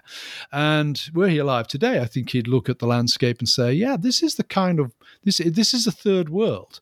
Uh, how do we frame? How do we we talk about sexual morality today? Well, con- consent. It's the expressive individual notion that, you know, as long as as the people engaged in this activity are all consenting to it, that's okay then. Uh, so, and Rieff would say, and that means that there is no such thing then as a sort of transcendent sexual code. Uh, all you have are popular tastes. Well, that famous quote from the, around 1910 if I don't care what people do as long as they don't do it in the street and frighten the horses and all of that. Yes, yeah. Uh, it, it's a kind of, or, or the Jefferson statement, as long as it neither picks my pocket nor breaks my leg, applied to sort of morality as a whole, if you like, at that point. Well, now that we've dealt with Rieff, could you tell us a bit about another thinker that you talk about at length in the book and at to profitable length for the reader? How how uh, that's Charles Taylor and his theories, for example, the social imaginary and the politics of recognition, which help us understand, as you put it, why certain identities, e.g., LGD, LGBTQ plus, enjoy great cachet today, while others, example, e.g., religious conservatives, are increasingly marginalized. And, and Taylor sort of predicted that this, or, or his categories help us understand why that's so. Yeah, Taylor's very useful from from this perspective. Uh, Taylor's idea of the social imaginary gets to uh, a very important point, and, and, and that, that is that most of us, in fact, all of us, we we live in the world the way we do because we imagine it to be a certain way. We don't work from first principles all the time. We we have a, a we, we relate to the world intuitively or instinctively, if you like. And Taylor says it's important to realize that. So a lot of our attitudes are not shaped by profound moral thinking that we've reasoned from first principles, but are shaped by the tastes of the world around us. The the you know a soap opera can can shape the way we imagine the world uh, and the significance of certain behaviors within that world, but far more for most people than than reading a very heavy tome on things. Uh, you know, I would take gay marriage as an example. Why do most uh, you know why did gay marriage uh, come to be accepted in, in the end so quickly in America? I don't think it was because a lot of people sat down and read massive tomes of uh, sexual theory and identity theory, etc., uh, etc. Et it's because uh, a program like Will and Grace presented a gay couple in a very attractive and, amenable kind of light. It shaped the way people imagined the world, if you like. So Taylor's very useful because he's he gets to the point that uh, and the point that I wanted to get to in the book is, you know, why do ordinary people think this way? Why do ordinary people think the statement, I'm a woman trapped in a man's body, makes sense? Ordinary people who've not sat in Judith Butler's gender theory class. Hmm. They're just ordinary people in the street. Well, they, they, they intuitively think it, it makes sense. Well, why? Because all kinds of things are going on in the culture that shape the way they imagine the world to be and the way the world should be. So the social imaginary was is Taylor's way of saying we need to we need to realize that most people don't think theoretically, even about the most important things in life. They think instinctively and intuitively in ways that society has shaped them to think. The politics. Well, I think apropos of that, I was just going to say in the Windsor case that I read once that that appeal that was very shrewdly chosen because it didn't seem fair. It was Americans have a very strong foundational belief in fairness and the fact that she had to pay an enormous estate tax when her partner died and a, a heterosexual bereaved person would not pay that same amount. That's just not fair, and that yeah. that that was crucial in the whole issue, I guess. That's a good example because we we assume that fairness is a good thing, and it and it is a good thing. Mm. Uh, I mean, one could expand it and say, you know, the language of love that was used in the uh, uh, the gay marriage debate. You know, love wins. Hashtag love wins. You know, who who who doesn't want love to win? Um, yeah, and you know, I remember when when the day the the judgment was announced in Obergefell versus Hodges, a judgment that I happened to disagree with, but seeing the faces of, of the happy gay couples on the steps of the, of the Supreme Court, you know, it was hard not to have your heart strings pulled at that. You know, who wants to stand in the way of, of other people's personal happiness? It's it's part of the way we we imagine our ethical imagination, you would like, uh, if you like, uh, of the world. Uh, so yeah, uh, you're absolutely correct. Um, politics of recognition. One of the things that I was interested in trying to get at in the book was, you know, okay, um, why is it not enough that uh, gay couples be allowed to get married? Why are we now in a situation where even to disagree with that personally renders you a somewhat egregious person in society as a whole. And Taylor has this this interesting point. He actually draws it really from the, the German philosopher Hegel. Uh, Taylor uh, sees, and I think correctly sees, human beings as you know there are two things that that we sort of we have we want. We want to be free. We, we, we intuitively feel we're free and we want to be free. So we want to be able to express ourselves in the way we choose. On the other hand, however, there's, there's something else that we want that's not immediately compatible with that first uh, drive or desire. And that's we want to belong. It's one thing to be free, but we also want people to affirm us. We want to belong. We want to be part of something bigger than ourselves. And that leads to this notion of uh, that, that Taylor has of, of recognition. In other words, for me to be truly me, for me to be really fulfilled as a self, it's it's actually not enough for me simply to to act out my inner desires in public. I want you, Hope, to recognize me as a real person when I do that. Uh, you know, in, in some ways, it's we, think of, of teenagers. You, you, talk to the typical teenager about the way they dress, and they'll probably tell you the way I dress. It it's an expression of the inner me. It's a statement about who I am. But then you notice that every teenager dresses like every other teenager, and you bring to us, yeah, it's an expression of who you are inside, but it's also the membership card of a club. You want to belong, you want to express yourself, and you want to belong at the same time. Bring that up to the level of society where, you know, a gay couple get married and they go to a baking well let's say they're, they, are they are preparing to get married and they go to a, a, cake shop as we know has happened in, in, in a famous uh, supreme court case in the united states they go to the cake shop and they say to the uh, the baker bake us a cake for our wedding and the baker happens to be, let's say he's a he's a Southern Baptist and he's got pretty strong opinions. It happens on gay marriage. He likes these guys. He's known them for many years, and he says to them, uh, "Look, uh, I can't bake you a cake because that would contravene my my religious convictions." Uh, but you know, Dave at, at, the cake shop at the end of the road, he has no problem. He'll he'll bake you a cake, and, and I'll bake you a cake for any other occasion. Now, a lot of conservative Christians would look at that and think, well, that, that guy seems, the baker seems to be offering a, a fair compromise here. Uh, he's he's he's not denying, he's not trying to make these men starve, but he's acting in accordance with his religious principles. For a conservative Christian, what seems to be going on here, it's a question of religious freedom. For the gay couple, though, it's a question of recognition. What the cake baker's actually saying by refusing to bake a cake for their wedding is, I don't recognize you for who you are. I'm denying your your personhood in a pretty serious way. And that's why the, these issues are so explosive, because on the one hand, you've got religious freedom, which is very important in, in, in the history of American culture. On the other hand, you've also got recognition and belonging at stake on the other side. Uh, and so Taylor's politics of recognition was helped me see why, you know, tolerance is not enough. Uh, you can tolerate somebody by saying, Well, I'm going to tolerate what you do, but I'm not going to approve it. And that means I'm not really going to recognize you as the person you think you are. Only equality, only equality will give that, that full recognition, that full granting of dignity to the person that they are looking for. And, and so that's where the politics of recognition became very helpful uh, to me.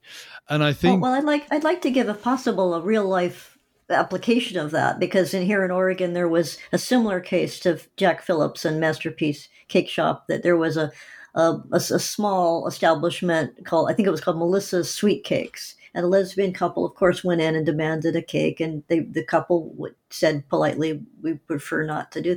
And so what happened was the Bureau of Labor, the government, came in and, and destroyed the business. They, they had there was a fine of one hundred eighty thousand dollars, which was a small, which is a, an exorbitant sum, and it was all. I think that part of the problem for me with the the psychological affirmation of of the whole LGBTQ um, view is that it's so vindictive towards people that won't that won't provide that recognition. It wasn't just that we're going to sue. We're going to. You're also the argument was mm-hmm. we have been psychologically damaged. It wasn't just discrimination. It was that the, their argument was we have experienced psychological damage. I thought, what f- fragile psyches do these two women have? That they're that they can't they can't that they're just shattered by the, the, lack of a cake. It just seemed like how does that make your community look strong and affirmative and powerful and self-assured if you're just collapse into into you know psychological fragility and damage from this this simple commercial transaction or lack thereof? It just was bizarre and also the fact that you have to bankrupt the person. You can't just walk out in high dudgeon. You have to ensure that you've destroyed their livelihood, which is just amazing. Yeah, it's it's extremely vindictive, but in some ways predictable within within this kind of psychologized notion of the self.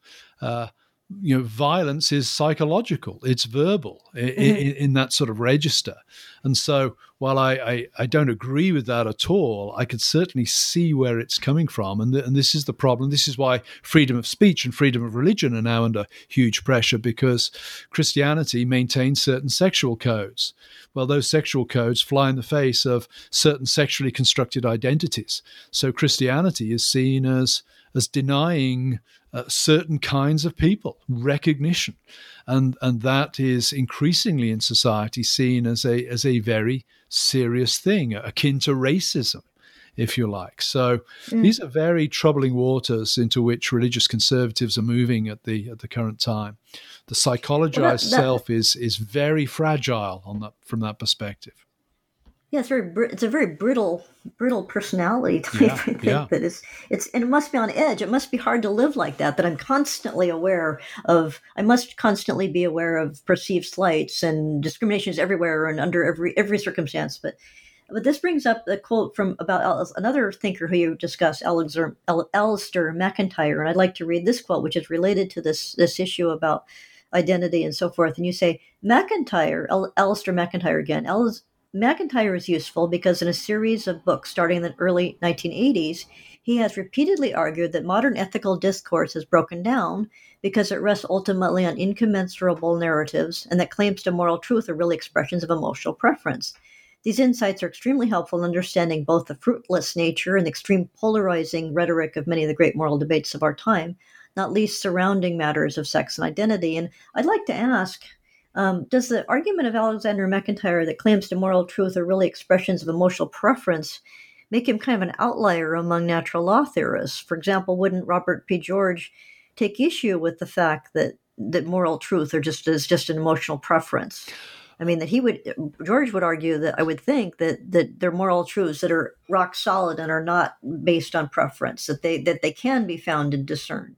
Yes, is, uh, is MacIntyre uh, is he is he somewhat controversial within his own natural law community for that? I, I'm not familiar enough with the debates about MacIntyre and the natural law community really to comment on that. But I think what what MacIntyre is getting at is he's not sort of saying that uh, uh, you know all of our claims are, are, merely emotional preference. He's, he's making, in some ways, a more subtle point, and that is, unless we agree on on the foundational narrative uh, of existence, unless we agree on the basic principles of uh, uh, of who we are and what the world is in which we live, then uh, we will find ourselves, first of all, unable to really have constructive conversations on things. So, for example, abortion would be a good example. Uh, if if we don't agree on what a human person is, then pro life and pro choice people are really talking past each other on that. If, the, if, there's no agreement even on, on the nature of human personhood,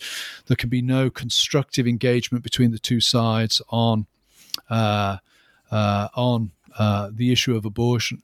Secondly, I think he's saying that for those really who deny any kind of meta narrative, any kind of foundation, then really what it comes down to is when they make a claim about right or wrong, they are making a statement about emotional preference.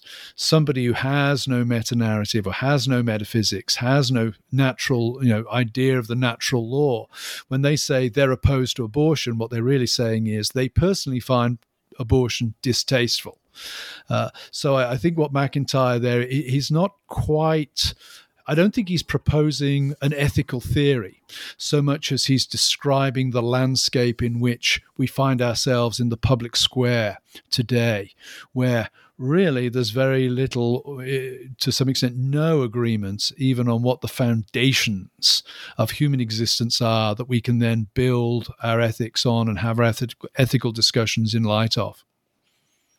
Well, I think an example of that, in terms of people having incredibly divergent worldviews and yet who do do discuss things and on on, on, on scholarly levels and are actually could be friends and colleagues, is, is I mentioned Robert George, but he he's a friend of of one of the other figures in your book, the philosopher, his his Princeton colleague and fellow philosopher Peter Singer. And George repeatedly re- defends Singer's right to to express his views. So George found finds his Singer's views on infanticide abhorrent. And could you tell us a little bit about Singer and his views on infanticide and abortion? And, and, and is he an example of probably the leading example of expressive individual carried to its logical conclusions? If he's saying that that well, he, he he just seems to me a fascinating figure in that he's so much he's rather sinister compared to other people in your book uh, who, who you exempl- who say you argue exemplify or, or pioneer the idea of expressive individualism such as william wordsworth and jean-jacques rousseau where yeah. does peter that's a strange it seems a sort of strange trajectory from a solid pretty decent human being of wordsworth to some pretty horrifying ideas to your Singer yes. has. Although there, there is an interesting connection between, we won't, could argue, between Rousseau and Singer, in that Rousseau had all five of his children taken pretty early in their lives to the local orphanage and left there, which was certainly a death sentence. Uh, hmm. So one could actually when when looks at Singer say, yeah, there's a certain in, in, the way Rousseau behaved, there's a certain Singer type logic there. Singer's view of of abortion rests on a couple of things. One, uh, he doesn't think that that uh, he he doesn't deny that life starts at conception. What he denies is that what is conceived is a person personhood only really begins to exist for Singer uh, for children at the age of, I think, of about two years, when children start to become more self aware, become more intentional, develop a sort of concept of moving themselves into the future. Uh, Singer would say prior to that time, they're not really persons. And you know, why would we accord why would we accord a newborn child that, that really lacks any developed sense of self-awareness any more right to life than we would grant a cow? And we routinely kill cows that are more self-aware than the newborns. We we routinely kill them for the for the trivial reason that we want to eat them. So Singer's view is that uh, the right to life, if you like, adheres to to persons, and a baby is not a person until there's a, a developed sense of self awareness, uh, which the other side of uh, of his thinking then is so uh, why why would abortion be a good thing, or why would even infanticide be a good thing? Well, yeah, I always wonder why is he even arguing this? What's the purpose of this of this? Well, his his his view is uh, at this point he's he's quite a utilitarian, and he's very hmm. interested in in in that I, I think rather difficult to quantify. Those utilitarians usually pretty confident they can quantify it. This idea of the sort of the the gross amount of happiness, and he would say, you know, a, a young couple that have. Uh, uh, they have a child, and the child is born with severe disabilities. And it becomes very clear to that couple that they're going to have to spend a lifetime looking after this child. And the child is never really going to develop into what Singer would think of as a person, even. Child is going to be heavily dependent, and that child's going to be a drag upon their hmm. happiness. Mm. And therefore, euthanizing the child might actually be the best thing to do. Uh, not so much, if you like, to put the child out of its misery, but to put the parents out of misery. They'll be happy without the child than they are with the child. So at that point, uh, euthanizing the child becomes an okay move. Same with elderly dependent relatives who sort of lost their personhood through Alzheimer's disease. You know, if you're having to care for them and they're, they're becoming a drag on your happiness, maybe it's better just to put them to sleep for good. They're no longer persons, so no person is being killed. They are just, you know, a heart pumping blood through a body at that point.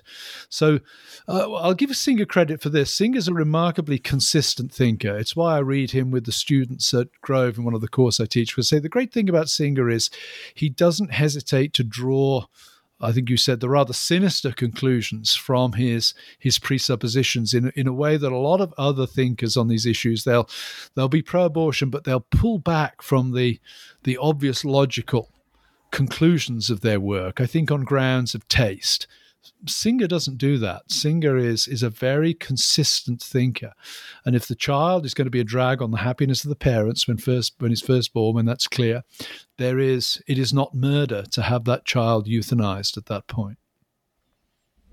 Well, speaking of getting from Singer to another equally controversial thinker, one figure I was surprised in your, to find in your book, considering it's it's basically about uh, leftist politics, really, uh, or a lot of it, is the is Friedrich Nietzsche, who mm. is usually associated with the right. So he seems like an unlikely figure in, in a book about the cultural left. And could you tell us what role Nietzsche plays in your book and in expressive individual generally. Sure. Well, expressive individualism, I should say. Yes, uh, of course. The cultural left only really come in with the, the sort of 20th century when, when the I'm trying to explain how the sexual revolution takes place. So my interest was not so much in, in tracing out the history of the left as it was in tracing out the history and growth uh, and implications of expressive individualism.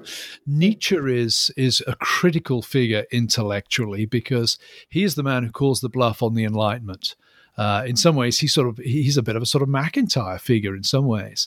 In his work, The Gay Science, uh, he has this scene where a madman runs into a town square and confronts the atheists who are hanging around having polite conversations and says, "God is dead. You've killed him."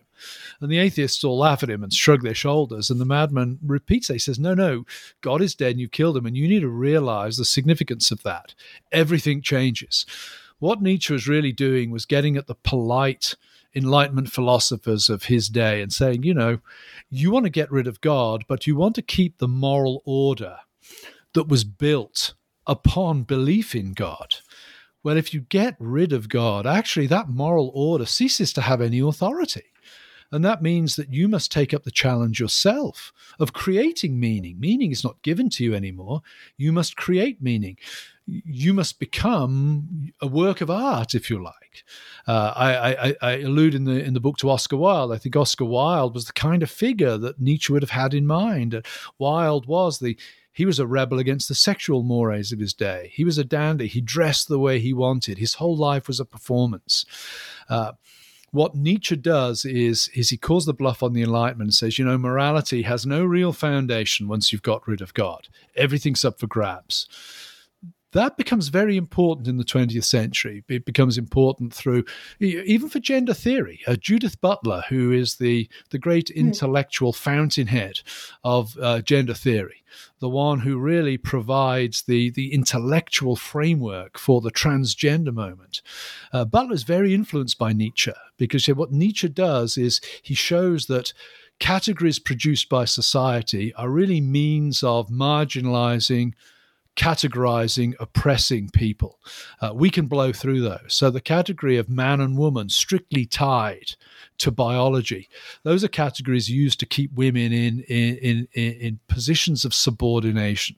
So she uses Nietzsche. Uh, Nietzsche is often thought of as a philosopher of the right. I think he's actually today far more useful to the left because he's the guy who smashes through all of what one might call the traditional conservative categories of culture and says, no, these have no basis. These are pure conventions created by the middle class in order to keep others in positions of weakness.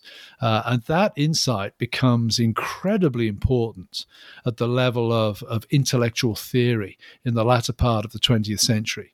Butler is the key figure in my narrative, but the, the, the Frenchman Michel Foucault, uh, who is also an extremely important person in the, the dismantling of uh, the notion of traditional sexual codes, he's a big disciple of Nietzsche as well. Yeah, apropos of student Judith Butler, I was at a social gathering recently and I asked a young woman who's studying to be a social worker what, what are some of the books she's reading. And she said, Judith Butler. And I thought, well, uh, okay. I don't see how that's of immediate help to someone who's down and out and needs practical. And it's very hard but... to read as well. Judith Butler cannot write a clear English sentence. It's very difficult stuff.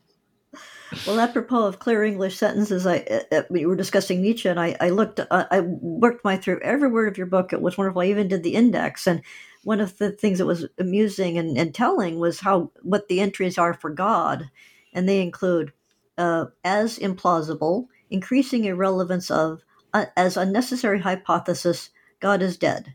I thought, well, that about sums up yes. several centuries. Captures the cultural pathologies of our day quite accurately, I think. Hmm. But one one thing I wanted to ask about too is that uh, you make the point that conservatives, you know, because you're very respectful in the book of of the young people, and you don't dismiss them as snowflakes, and you you're like John. In fact, you're very compassionate towards them, and you're you're even more, I think, uh, a little bit more understanding of them than Jonathan Haidt, who argued really that conservatives were were were or, or liberals. Actually, he makes up with the liberals didn't realize that these, these these were not they shouldn't be dismissed as snowflakes. They're really actually much more dangerous than that mm. because he does that as they say they have carried their ideas into the workplace and and and but I wanted to ask do you see that the, the recent elections, a vaunted blue wave that didn't materialize, do you think some of that might have been a reaction on the part of voters to, you know, we're not quite on board with the Democrats' identity politics, or do you think that was just economic, or do you think there was any social social meaning of that vote? Because it was a, quite a surprise to the Republicans themselves as well as to the Democrats. Yes, yeah, there are interesting things going on in politics, both here and in my homeland, of course, with the Brexit vote. I think mm. what what uh, a lot of the identity politics has done, particularly as the Democratic Party has has picked it up and made it a mainstay of their agenda, uh, it's really alienated a lot of the working class and and and, and rural people who tend to be more conservative socially, even when they might look towards more liberal economic kind of policies. So I think what we're seeing at the moment is an interesting realignment where the De- Democratic Party is really becoming the party of the, the affluent liberal middle class, and the Republican Party is, you know, is is flipping to to become more of a populist working class uh, party. So very interesting. I, I, but I do think uh, what you say is true. The interesting hints, not just in terms of the national picture with the when the blue wave didn't uh, materialize, but also California uh, uh, on the election day also rejected some some interesting kind of left wing identity politics sort of policies in California. Now, now that's surprising. You know, you'd have thought that that would have been meat and drink to certainly the California as it's portrayed in the media. So these are interesting times. I mean, I'm a historian. I I, I find it hard to predict what's going to. I mean, I never have predicted Donald Trump, for example. So it's hard to predict what's going to happen in the future. But all I would say is that, yeah, it's it's not obvious that that identity politics is going to sweep the board in the way that one might have anticipated. What that means for the United States as a unity, I don't know. I mean, it could go numerous ways, but it does seem to me that uh, what we're seeing is is a polarization on the issue of identity politics that could could put serious strain on the union, or or maybe the democratic institutions are strong enough and our leaders become ultimately mature enough and sensible enough to be able to to handle it. I I hope that uh, what appears to be President-elect Biden's rhetoric about bringing the country back together, I hope that's more than just empty talk by a victor. I hope that does translate itself into some some attempts to to listen to to those who didn't vote for him and who have strong feelings, uh, uh, and translate into some kind of attempt to find that that old middle ground way forward. Well, it's interesting. He's fighting his he's fighting the left on his own party, yeah. so we'll see how much maneuvering room he yeah. has. I wanted to ask on on that respect that do you think that do you think that the Antifa riots and so forth and, and will, will calm down, or do you think they'll just continue? Is and are they in a weird way an expression of expressive individualism? And do you think that expressive individualism will ally with woke capitalism or express well will expressive individual ally with woke capitalism to try to squeeze out Antifa, or will they all work together to defeat what's left of what what used to be normal American society, or is or is it or Antifa fade away, or, or there was a fascinating thing in Portland that in Portland about a month ago that the Black Lives Matter was trying was actually they had to call in the police to control unrest between Antifa and Black Lives Matter because Antifa was smashing shops and the Black Lives Matter people were saying, well, it doesn't make us look good and that's not our agenda. And it was, they were turning to the police to, to control it. it yeah, I mean, it, it is historically the case that, that, that violent revolutionary movements tend to turn in on themselves. Uh, partly, I think, I mean, Nietzsche would say it's that's because violence brings a feeling of ecstasy and power. So whether they fade away, I don't know. I mean, looking at some of the faces on the rioters over the summer, you could see the joy and delight. It, it was fun. That's why some of those riots were taking place. People were enjoying what they were doing. Um, I'm not familiar enough with the the dynamics of the of the far left in America and how these different groups relate to each other to know if they'll fade away or not. I'm sure the violence would have been worse if President Trump had won. I, I don't think people. My son lives in D.C.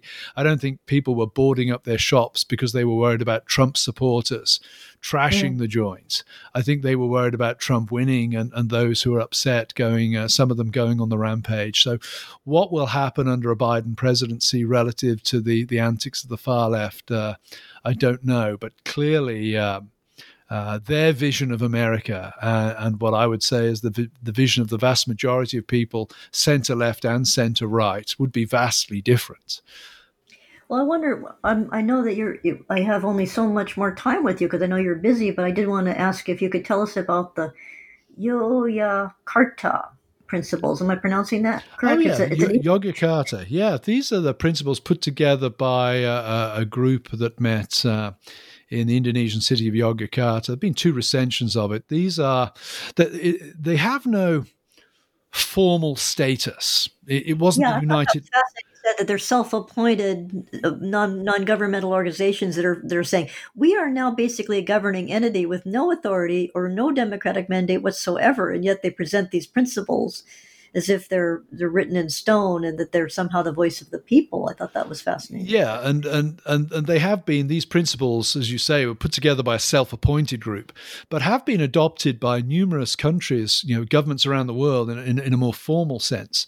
Uh, the Yogyakarta principles essentially set forward uh, a series of uh, of proposals uh, concerning human rights relative to specifically uh, to the issues of sexual orientation and gender identity. So these principles have become very important as foundational document when different countries have started to formulate uh, legal uh, laws have started to, to, to, formulate laws relative to LGBTQ plus kind of issues in legislation? What are the the basic rights that LGBTQ plus people should be granted uh, under law in different nations? So that you can find them online. Uh, as I say, there, there, was one set, and then they were expanded a little bit later, but they outline essentially uh, what uh, what the demands we might say the the international demands relative to human rights are of the the LGBTQ plus movement.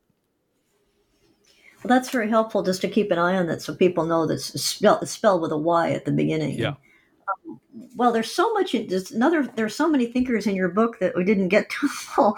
But one of them, I, I don't want to ignore Sigmund Freud because he's key. And I think one thing that was interesting in your book is that not only is are his are his are his ideas about his obsession with sex important, but also his his anti his belief is is disdain for religion. Both of them. I mean, he's kind of a classic hmm. campus liberal in a way, even though he didn't have a uh, an academic position.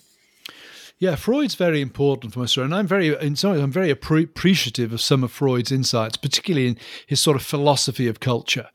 Uh, Freud, in his what I think is probably his greatest work, little monograph slash essay, "Civilization: Its Discontents," argues that uh, uh at root, hu- the, the human beings we're driven by uh, dark desires, desire to destroy, a desire for sex. Uh, but the problem is, if we if we just let rip on those things, if we just act according to our instincts, then we have total chaos. You have the war of all against all, and, and you have a situation where you'll have one dominant male who will then be replaced by another dominant male, etc., etc. So Freud, Freud's idea is that that civilization living together in an organized community involves a trade off. Uh, we we agree to discipline ourselves relative to certain behaviors, particularly sexual behaviors, uh, and the, the, the price we pay is that we we never we're never fully satisfied because what we really want is to satisfy our sexual desires. So we'll always be somewhat discontented, but we do live longer and happier lives in, in general, if you can put it that way. Uh, and that's sort of Freud's basic theory of, of, of, civilization.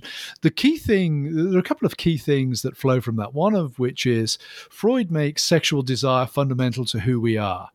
And you know, expressive individualism, as I said earlier, is that you know the voice of nature within you, being able to act out the voice of nature. But the voice of nature within you is is who you fundamentally are. And Freud says, yeah, and that voice of nature is fundamentally sexual.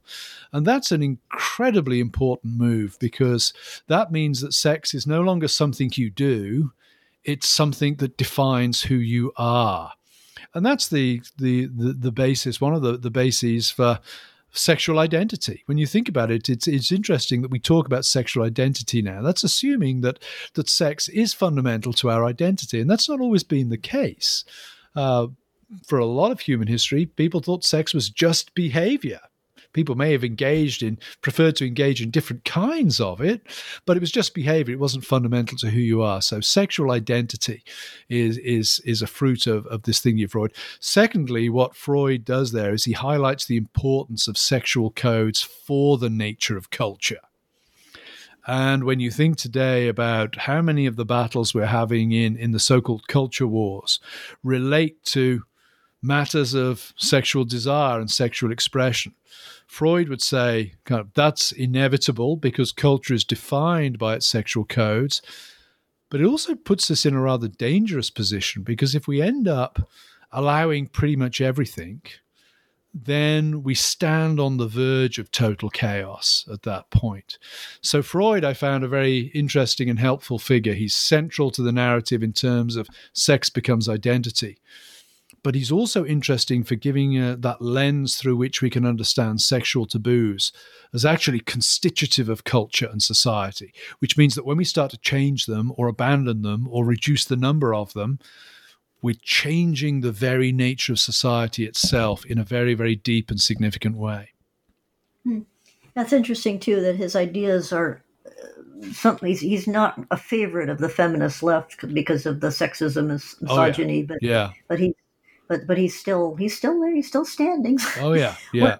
one, one of the um, I know that uh, I, I just want one or two more questions. I just want to tell readers that one of the strengths of your book is that you you simply quote from many of the writings of the of the figures that you profile, and there's some absolutely chilling passages on on Herbert from your, by Herbert Marcuse about why he seemed quite comfortable with the idea of crushing any dissent from the leftist agenda, which is really worth reading to understand. I wonder if is he still a figure of note um, by the left, is he just another dead white male to them? I, I, suspect for many he's a dead white male if they've heard of him. I think the significance of Marcuse is that the, the the ideas and the logic, the cultural logic that he espoused, has become a routine part of uh, of, of new left thinking. So, is Marcuse widely read today by the left? I suspect not, but one can certainly find clear parallels between the way he thinks, for example, about freedom of speech. Freedom of speech is simply a way of allowing oppressors to peddle their oppression. Uh, and, and and get legal protection and cover for so doing. That lies behind um, uh, a lot of what's going on on college campuses these days, where students uh, are saying, you know, freedom of speech. No, actually, that's an evil. That just allows oppressors and racists, etc., to to to ex- to espouse their bigotry and do their psychological harm. So Marcuse himself may have passed from the scene as a living figure, but you know, like other figures like Freud and like Marx, many of his insights have been absorbed into the common currency, the common thinking of those who may never have heard of him. But boy, they live in the world that, that he shaped and, and whose values he forged. Well, well, apropos of the, the, the, the world we're living in, I won't give away your proposed historical uh, analog to what is is a very sobering conclusion to the book. And I don't want to say it's a downer, but it's a very uh, serious and thought provoking reading of where where, where social conservatives of many of Christians or not are, and it has to do with the early church. Would you like to discuss the conclusion, or would you leave it to readers to find out? No, I'm, I'm, happy to to to mention that. I, you know, I'm a historian, so I'm always wanting to think of uh, are there analogs? Are there other periods in history that that give some insight into the way forward at this point? And I'm also a Christian, so although the book itself is isn't particularly Christian throughout, it's just it's historical and analytical. In the last chapter, I want to offer some thoughts as to as to how the church might approach things and. You know, Typically, Protestants look to the Reformation as the glory days. Uh, Catholics may look to the medieval period. I don't think either the Reformation or the medieval period really fit with the situation in which the church finds itself in today. I think it's the second century. In the second century, the church was on the margins of society. It was suspect because it was seditious. Hey, they say Jesus is Lord. How does that correlate with Caesar as Lord? Uh, it was seen as uh, as immoral. Wow, that husband and wife they call each other brother and sister. That sounds horribly incestuous. Oh, and by the way, they eat body eat bodies and drink blood when they get together to worship. So the the, the church was seen as seditious and immoral and highly distasteful, uh, and. Uh, and that's pretty much where the church is today. Uh, you know, oppose gay marriage, that's an immoral stance. Um, oppose uh, uh, homosexuality, that's just distasteful. Uh, uh, uh, gather together in your church, and you know you start to look, you know, sort of seditious these days. Where where do your loyalties really lie? Is it to the common good, the common inclusive good, or is it to your religion? So I think that there's a, a reasonable analog with the second century. And what interests me is how Christians reacted to that in the second century, and typically it, it, you know it wasn't culture war. They weren't trying to to seize rome for christ kind of thing. We have these writers the greek apologists and the burden of of their writings relative to the roman empire was essentially leave us alone and we'll be good citizens. We'll be the best workers. We will work for the common good. There are some things we can't do. If you demand that we sacrifice to Caesar, we can't go there because that would be a betrayal of our religious principles, a betrayal of our God. But within, you know, within those bounds, we will not fight you tooth and nail. We'll be good citizens. We'll be the best servants you have. We'll be the best grocers you have. We'll be the best friends you have. And I think the, the challenge for the church today is to resist the knee jerk attempt to, to adopt the, the culture war idiom that's, that's deeply ingrained in a lot of the Christian right in America and to realize no, it's time for a change of gear. It's time to reflect on what good citizenship looks like in a time when the church is marginalized and, and considered somewhat suspect. And I think that probably also requires that we need to start thinking more locally than nationally. You know, I can't persuade Washington that I'm not a danger to the common good, but I can persuade my neighbor of that if I'm a hmm. good member of the local community, if I help him change his tire when he's got a burst tire, if I inquire after his kids and show interest in him, if I take him food when, you know, his his uh, oven's broken down or something. So I, I think we really need, uh, in some ways, a, a, simple but perhaps a deceptively simple uh, response uh, at this point in time, and that's let's think about the second century and let's think about what good citizenship means for Christians at a time when when we're marginalized or going to be marginalized and when we're under suspicion of a lot of those who hold the levers of cultural and political power. So you're not quite as extreme as well. Not I wouldn't say extreme, but you don't buy into Rod Dreher, who otherwise admires your book and he wrote a very, very um, complimentary introduction. But you don't necessarily agree with the Benedict op- option. I, I, the Benedict option is, in some ways. Uh, uh, I think Rod and I are closer than some of the people who've interpreted Rod would think. A lot of people, you know, the title Benedict Option was a brilliant selling point. It's a very catchy title. It carries with it strong monastic connotations that I actually don't think Rod is always pushing for in the book. And the book goes a, a, little bit of in different directions at points, but but I think Rod would would actually say, yeah, this this being a good member of your local community, being a worshipping community within the local community, is is consistent with with the Benedict option. So uh, I've, I've I've spoken to Rod about this a couple of times, and I don't think there's a huge distance between us actually on this one. Hmm. Well, I, I was just thinking when you were speaking about the idea that some ideas are strike Christian Christian practices and beliefs strike other people as odd. I was just thinking of again Amy Coney, Coney Barrett's confirmation hearings. I think it was Ben Sasse of Nebraska who was saying, "Well, you know what? Some some ideas of Christianity do seem weird to other people, but you know what? They're held by millions of people around the world. Yeah, that was a rather yeah, yeah. bit of public education on his part. Well, Carl, I've taken up a lot of your time. I'd like to ask you now the traditional final question on the New Books Network, and that is what are you working on now? Well, I'm actually working on an abbreviation of this book, would you believe? Uh, the first week of sales was so successful that my uh, publisher dropped me a note and said, We want to offer you a contract for a 150 page book that people will That's actually fun. read. I mean, this is 400 pages, it's a lot to get through, but they want a book that ordinary people will have time to read, that staffers in DC can be given and expected to read, that pastors can be expected to read. So, my next project is to to try to boil this down to a, a manageable footnoteless form that will give the gist of the argument to uh, to people who don't, simply don't have time to read a 400 page book.